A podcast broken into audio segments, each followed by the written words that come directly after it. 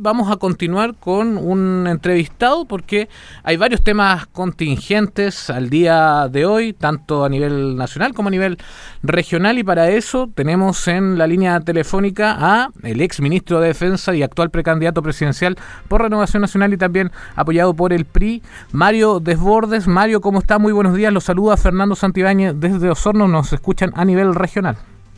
Muy buenos días, Fernando. Gracias por el contacto y un saludo a los auditores de la radio. Muchas gracias, Mario. Bueno, partamos por el tema más contingente en este momento, la postergación de las elecciones. Recordemos que el día de ayer la oposición condicionó la aprobación de una postergación de elecciones. Usted acusó también un chantaje inaceptable por parte de ese sector. ¿Mantiene esta posición, considerando que usted mismo también ha sido crítico respecto de las formas en que el gobierno de su coalición ha ayudado a la ciudadanía en cuanto a temas sociales y económicos? Mario, ¿se nos puede comentar un poquito esto? Sí, Fernando, yo estoy de acuerdo en que hay que presionar para que mejoren las ayudas económicas, eso no hay duda. Creo que hay que hacer correcciones. Además, en el anuncio que hizo el gobierno, quiero sí señalar que el anuncio del gobierno tiene muchas cosas muy positivas. El anuncio de ayudas económicas es bastante mejor de lo que se venía haciendo en los últimos meses. Cualquier persona que gane 1,5 millones, o cualquier familia, perdón, que tenga un ingreso de 1,5 millones hacia abajo, va a poder recibir 500.000 pesos sin dar mayor explicación, basta con que acredite el ingreso. Entonces eso ya es una tremenda ayuda, pero hay muchas cosas que quedaron ahí, no quedaron bien. Por lo tanto, yo estoy de acuerdo con que hay que hacer un mayor esfuerzo fiscal, pero no podemos condicionar el a votar a favor de correr la ley de las elecciones. Para que los auditores nos entiendan, mire, es necesario correr la fecha. ¿Qué le vamos a hacer? No hubiéramos querido correr la fecha de las elecciones, pero la pandemia nos tiene con 8.000 contagios diarios a lo largo del país. Hay regiones que han mejorado, otras que han empeorado, pero esta cuestión es tan dinámica que la que está mejor hoy día, mañana puede estar con problemas. Entonces, es necesario correr la fecha. No podemos condicionar entonces el correr la fecha a que lleguen más ayudas, porque ¿qué pasa si el gobierno dice, no, fíjese, no le puedo dar un bono universal de 500.000 pesos? Vamos a mantener la fecha entonces, porque la oposición lo va a rechazar. No me parece correcto eso. Me parece que lo correcto es decir, mire, ok, nos parece bien técnicamente, porque es la razón, ¿no es cierto?, para correr la fecha. Técnicamente el Consejo Asesor recomendó correr la elección, corramos la elección. Pero al mismo tiempo yo le digo, señor del gobierno, hay que mejorar las ayudas.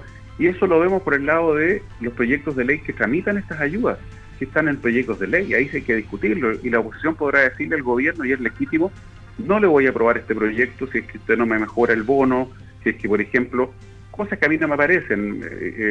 El Banco Estado puede prorrogar 3 meses los cobros de las cuotas. ¿Por qué solo 3 meses? Si es el Banco Estado que puede hacer un esfuerzo mayor.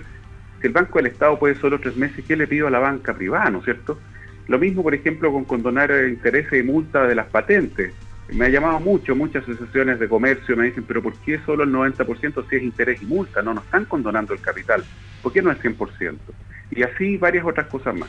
En esos proyectos discutámoslo, en esos proyectos el que la oposición diga yo le voy a rechazar el bono porque no me parece suficiente, por supuesto que es una posibilidad, pero no lo condicionemos a correr la fecha de la elección, porque eso no creo que haya duda en que hay que correrla. Uh-huh. Mario, y bueno, tanto el Colegio Médico como el Servel dijeron ayer que se esperan ciertas condiciones en la situación actual que mejoren, también certezas en cuanto a la fecha de la elección. De hecho, desde el Servel dijeron el martes de la próxima semana es el plazo límite ya para aprobar una eventual postergación de las elecciones.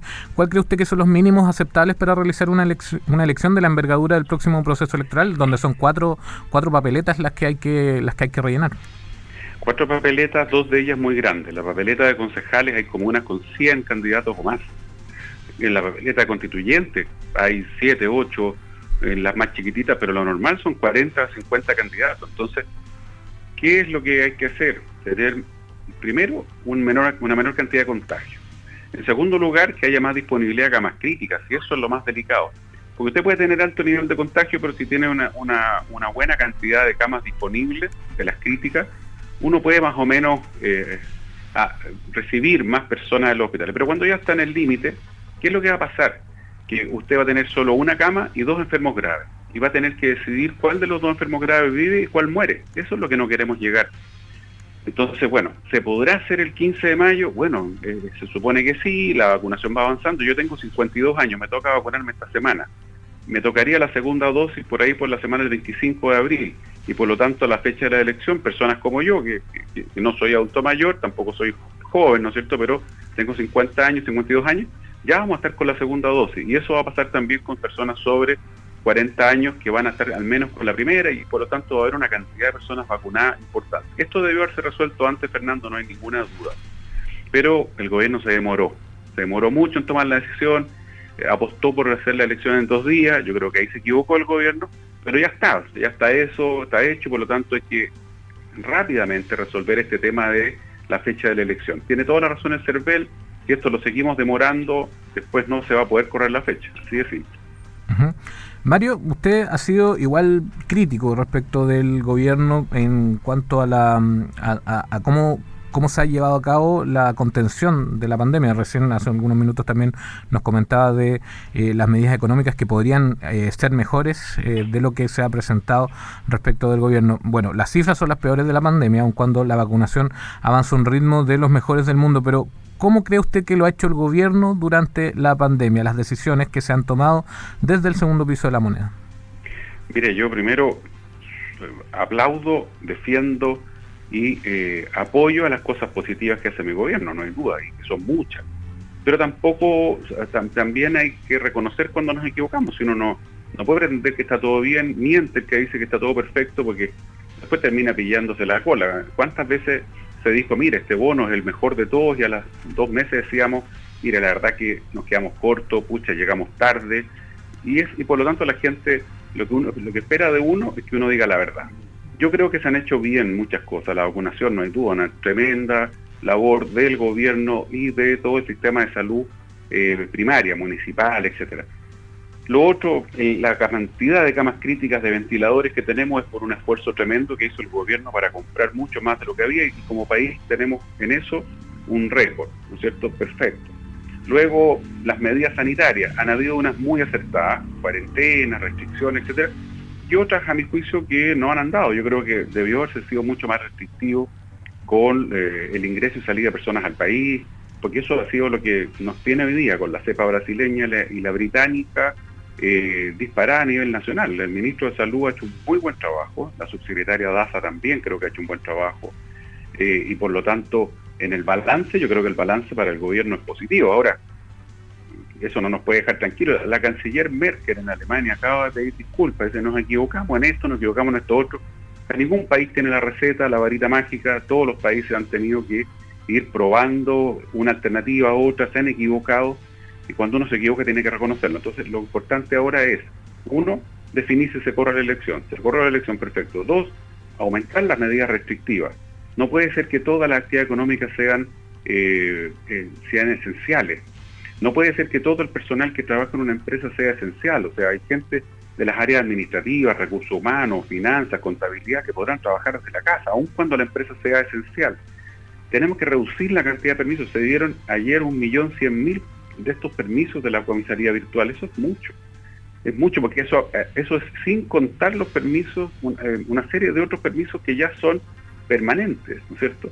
Entonces, hay que restringir más si queremos salir de la pandemia. Y por supuesto, Fernando, un llamado a la comunidad, un llamado a la ciudadanía a cuidarse. Si no sacamos nada con tomar medidas, con tener las Fuerzas Armadas desplegadas, si la gente no se cuida, si la gente sigue sin cumplir las normas sanitarias, siguen, ¿no es cierto?, habiendo fiestas clandestinas, uno va a las ciudades y se encuentra con que está lleno el centro de gente como si fuera un día normal. Esas cosas no pueden seguir pasando, es que apretarnos un rato, por lo menos un par de semanas, para que esto baje y podamos empezar de a poco a normalizar cuando ya la vacuna, que va avanzando muy bien, haya inoculado, tengamos, ¿cierto?, la tranquilidad de que haya una cantidad importante de la ciudadanía vacunada. Estamos conversando en primera hora con Mario Desbordes, exministro de Defensa, actual precandidato presidencial por Renovación Nacional, también apoyado por el PRI. Mario, me comentaba recién acerca de mejorar lo de las medidas restrictivas. Sí. ¿Qué le gustaría, cómo cree usted que debería mejorar el plan paso a paso del gobierno? Porque se han hecho anuncios, se cambian de repente algunas medidas de una semana a otra. ¿Falta claridad, por ejemplo, en el plan paso a paso o una estrategia comunicacional mejor? El plan paso a paso va recogiendo experiencia. Cuando dicen, mire, vamos a, qué sé yo, aumentar la cantidad de permisos, disminuir la cantidad de permisos, vamos a habilitar permisos laborales de este u otro tipo, se va haciendo prueba y error, porque es la única forma. Aquí no hay un manual previo de cómo hacer las cosas, porque esto nos ha pillado el mundo entero sin experiencia, ¿no es cierto? Entonces, el paso a paso ha sido bastante razonable. Lo que tenemos que corregir son errores que o cosas que no funcionaron bien, más que errores. Insisto que no podemos tener tanta flexibilidad en permisos. No puede ser que el aeropuerto esté abierto 100% en Santiago, porque está entrando demasiada gente. Un dato objetivo, hay mucha gente en este minuto de vacaciones fuera de Chile, chilenos que están en el Caribe, son miles de personas. Eso es un dato objetivo y la verdad que cuesta entenderlo. O sea, yo entiendo, bueno, hay gente que aprovechó de salir, que estaba más barato, etcétera, pero con la cantidad de contagios que tenemos es difícil. Podemos mantener abierta la frontera con Argentina, con Brasil, como si nada, ¿no es cierto?, que llegue la persona a Brasil. Claro, les pusimos restricciones, tienen que quedarse en cuarentena, y no sé qué, pero mucha gente no la cumple. Ya sabemos que al inicio de la pandemia, mire, el que llegaba de Chile tenía que estar 15 días en su casa encerrado, no cumplían la medida. Entonces, de repente es mejor no arriesgarse. Todas esas cosas hay que irlas corrigiendo y hay que irnos adaptando a los resultados que estamos viendo. Uh-huh. Mario, respecto de las ayudas económicas, ya tocamos el tema hace un par de minutos, pero un tercer retiro de fondos de las AFP. ¿Cuál es su posición actual respecto de esta propuesta? ¿Qué cree usted a qué responde también que se siga proponiendo retiros de fondos después de un primero y un segundo? ¿Las ayudas no han llegado? Bueno, no me cabe duda que el primer retiro fue necesario, yo me la jugué, me dieron duro por eso, pero creo que no había alternativa. Mire, no solo para las personas, miles de familias, a las que no le llegaron las ayudas económicas, pero además miles de pymes. Mucha pyme usó el primer retiro para pagar las cotizaciones de los trabajadores, comercio, ¿no es cierto?, gastronomía, etcétera. El segundo retiro, bueno, fue apoyado por el propio gobierno. Ahora hasta el tercer retiro, uno se tiene que preguntar, ¿es necesario? ¿Las ayudas gubernamentales están cubriendo todas estas necesidades? En principio, Fernando, honestamente creo que no están llegando en la cantidad que se necesita. Entonces, yo no me cierro a un tercer retiro. Ojalá que haya soluciones por otra vía, pero cerrarse y decir que no. Yo he visto incluso otros candidatos que dicen que esto es una irresponsabilidad, que es venta de humo, que es populismo, pero pucha, por favor, conversen con la gente en la calle. Yo he recorrido varias regiones, ahora estoy, cierto, con freno de mano, producto de las cuarentenas, pero en terreno la gente me dice, pero Mario, no tengo otra alternativa, sino no es que yo quiera gastarme la plata en un televisor o en irme a un viaje, lo que necesito es poder solucionar problemas urgentes, que no me los solucionan los créditos fiscales porque no me está llegando, ni tampoco los bonos porque no me están llegando. Yo creo que en uno no se puede cerrar esa alternativa. Perfecto, seguimos conversando con Mario Desbordes, precandidato presidencial de Renovación Nacional, y respecto de eso mismo, usted tiene aspiraciones presidenciales, Mario. Le quería preguntar cuál es el rango dentro del espectro político con el que usted trabajaría en un eventual programa de gobierno. Vemos que hay varias alternativas desde su sector que se están alzando como precandidatos presidenciales. Bueno, nosotros vamos a tener una primaria el 4 de julio, y es importante que la gente sepa que puede votar cualquier chileno o chilena que quiera hacerlo. Todos los independientes, todas las personas que no militan en ningún partido político pueden votar en nuestra primaria. Una vez producida la primaria, el 4 de julio, él o la ganadora va a tener que trabajar con el resto de los partidos y candidatos, y por lo tanto vamos a hacer un programa de gobierno común, colectivo, en donde vamos a sumar muchas cosas. Por lo tanto, por supuesto, yo parto de la base de que voy a trabajar con todo Chile Vamos, con toda la centro derecha. Pero además yo creo que el presidente del próximo periodo, que va a ser muy complejo, tiene que ser una persona con capacidad de dialogar, de conversar, de llegar a acuerdos. Yo ya demostré que puedo hacerlo. Tuve la posibilidad, cuando la situación del país lo requirió, de demostrar que soy una persona que llega a acuerdos, que dialoga, que conversa, que se sienta a la mesa con la oposición me respeta. Y por lo tanto creo que puedo ser un factor diferenciador a la hora de un nuevo gobierno. Yo, Fernando, mire, la próxima constitución va a estar en 2 años más. Y antes que eso, porque no va a estar en la constitución, nosotros tenemos que hacer la reforma previsional, la reforma a la salud, tenemos que reformar el mercado de los medicamentos, donde se están cobrando cifras gigantescas. y tenemos que abordar, por ejemplo, el tema de la seguridad ciudadana, la reforma a la policía y el endeudamiento estudiantil. Tenemos cientos de miles de personas hasta el cuello endeudados en el CAE y en otros créditos estudiantiles que ya no dan más. Yo soy el único candidato que tiene una propuesta concreta para eso. Entonces, en ese sentido, Fernando, vamos a trabajar con todo Chile Vamos, pero también voy a dialogar y voy a conversar con la oposición para que hagamos las grandes reformas que el país está pidiéndonos hace mucho rato. Mario, usted limitó a la centro-derecha con quienes conversaría dentro de su sector. ¿Qué sectores de la derecha no entran dentro de este espectro? No, yo hablo de centro-derecha y derecha. Nosotros somos 4 partidos políticos. También he dicho que voy a hablar con la oposición. Probablemente dentro de la oposición hay una oposición en la centroizquierda y en la izquierda, y también haya una oposición en la derecha fuera de Chile Vamos. Y con esa oposición tendremos que dialogar, tendremos que buscar acuerdos. Los que estén dispuestos a conversar y a solucionar los problemas a la gente, bienvenido. El que no esté dispuesto al diálogo, que no quiera ceder un milímetro, bueno, esa persona o ese partido tendrá que responderle a los chilenos y chilenas por qué no es capaz de moverse un milímetro con tal de buscar soluciones. Eso pasa en los extremos y por lo tanto yo estoy dispuesto y voy a estar abierto a conversar con todos los sectores políticos que estén llanos a sentarse a la mesa, llanos a buscarle solución a los problemas de la gente que nos está escuchando en este minuto y que lo único que nos pide, déjense de pelear. Hasta cuándo pelean, siéntense, conversen y solucionenme los problemas. Esa es la obligación que tenemos. Uh-huh. Estamos conversando con Mario Desbordes, precandidato presidencial por Renovación Nacional, ex ministro de Defensa también del gobierno de Sebastián Piñera. Mario, ¿cuál es el diagnóstico que hace usted de nuestra región, la región de los lagos, respecto a la situación económica, social, escasez hídrica? Bueno, ustedes tienen varias cosas que se van cruzando y que han sido noticia nacional, por supuesto. Es una región, primero, que tiene una industria ganadera, lechera, de las más grandes del país. He conversado muchas veces con el diputado Harry Jürgensen, que ha hecho del tema de la defensa de los agricultores una bandera de lucha cuando se ha discutido los tratados internacionales, qué es lo que está pasando con Argentina. Y por supuesto uno tiene que apoyar a sus empresarios, a sus pymes, a la gente de campo, de nuestro campo. Nosotros tenemos un grave problema, dependemos de la producción de carne, la producción de cereales, de legumbres del extranjero. Nosotros no tenemos autonomía alimentaria y eso es peligroso. También hay escasez hídrica en todo el país. Chile no es un país que no debería tener este problema.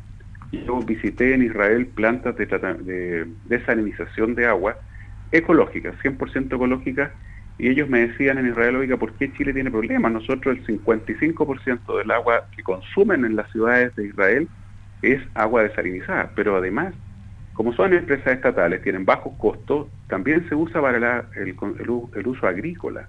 La plata, el costo da perfectamente. Ustedes son una región con maravillas naturales que nos deberían permitir que buena parte de la región también viva del turismo. No solamente la zona más conocida, ¿no es cierto?, Puerto Varas, Puerto Montt, la zona del Yanquihue. Ustedes también... En Osorno hay lugares maravillosos, San Juan de la Costa, Puaucho y tanto otro sector interior que realmente son maravillosos y así, bueno, en general tiene un paisaje maravilloso y por lo tanto fomento del turismo tiene que ser una clave también para la región. El gran turismo y el turismo a escala más pequeña.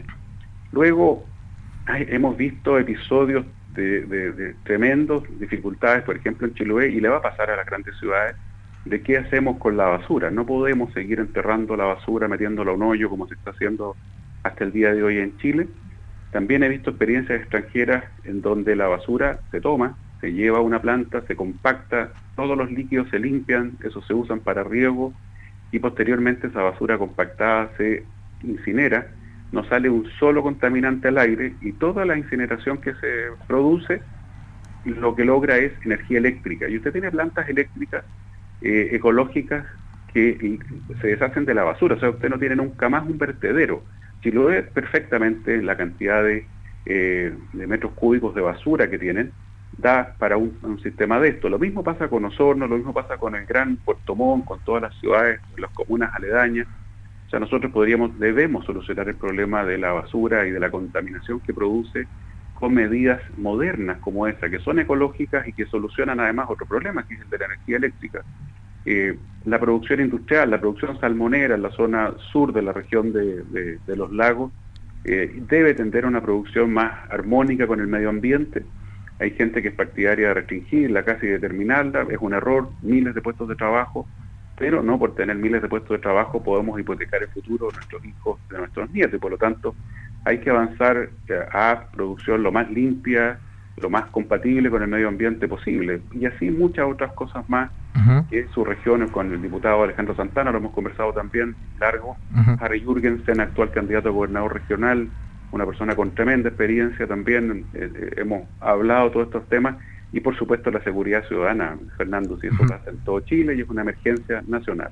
Mario, en honor al tiempo también, para ir cerrando un poco la entrevista, el caballito de batalla de muchas candidaturas, el Sename, las infancias, se han visto casos los últimos días. ¿Qué opina usted de cómo ha actuado el gobierno actual respecto de este tema?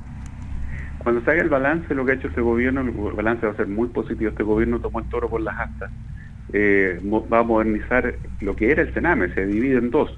Los niños en riesgo social en un servicio, que es el de protección de la niñez, los niños en conflicto con la justicia en otro servicio distinto. Luego, los que están en riesgo social, el servicio ya está creado, empieza a operar en octubre, va a tener otros criterios muy distintos. Tiene un consejo asesor, no solamente un director designado a dedo que hace lo que quiere o lo que le parece correcto, sino que va a haber un consejo asesor. Van a haber muchos más recursos. El enfoque que se hace con los niños en riesgo social es distinto al que se estaba haciendo hasta ahora, porque, por ejemplo, se va a incorporar también a la familia, no solamente el menor en riesgo social, sino que a su grupo más cercano, donde la vaya.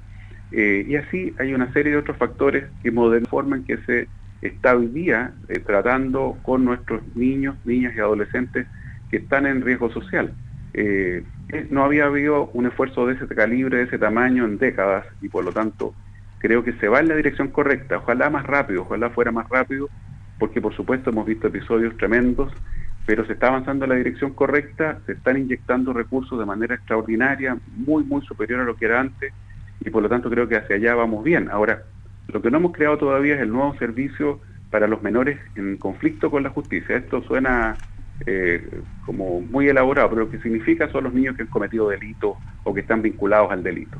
Con ellos hay que hacer un trabajo también mirando ejemplos internacionales. Yo estoy mirando lo que hacen en España, en donde el tratamiento que se hace con los niños que están han cometido delitos es muy distinto que acá. No es solamente reclusión, y acompañamiento. Hay un trabajo mucho más profundo con profesionales de salud mental, reincorporándolos, reinsertándolos a la educación, etcétera. O sea, creo que se va en línea correcta. Hay que profundizar, por supuesto, mucho más y ojalá apurar el tranco. Perfecto. Mario Desbordes, precandidato presidencial de Renovación Nacional. Lo último, ya en su calidad de ex ministro de Defensa, una investigación de CIPER que destapó esta arista de la Operación W, donde Inteligencia del Ejército habría solicitado ante la Corte de Apelaciones la intervención del teléfono de Mauricio Weibel, falseando información, diciendo que interceptarían el teléfono de una supuesta agente extranjera. ¿Qué le parece esta situación de parte de Inteligencia del Ejército? Hay que investigarlo porque el Ejército dice que no es efectivo, que no se falseó información. Habrá que conversar, la Fiscalía tendrá que reunirse con el ministro de la Corte de Apelaciones, el ministro Poblete, que es el que autorizó esa intervención, y tiene que dilucidar. Si se falseó información y se engañó al ministro, es un delito y eso tiene que ser sancionado duramente. Si no es efectivo que se haya falseado información y esto se hizo de acuerdo a la ley, bueno, CIPER tendrá que corregir lo que está planteando. Y eso tiene que investigarse pronto por la Fiscalía, así que se investigue, que se aclare, que se dilucide bien, y si hay alguna infracción o algún delito, por supuesto tiene que ser sancionado con dureza, pero antes de sacar una conclusión de esa, tiene que actuar la Fiscalía, porque el Ejército dice que no ha habido ninguna infracción y tiene que demostrarlo. Perfecto. Mario Desbordes, precandidato presidencial de Renovación Nacional y también el PRI, muchas gracias por atender el llamado de Radio Sago el día de hoy y por su tiempo. Muchas gracias a usted, Fernando, y un saludo a todos los auditores de la región de los lagos.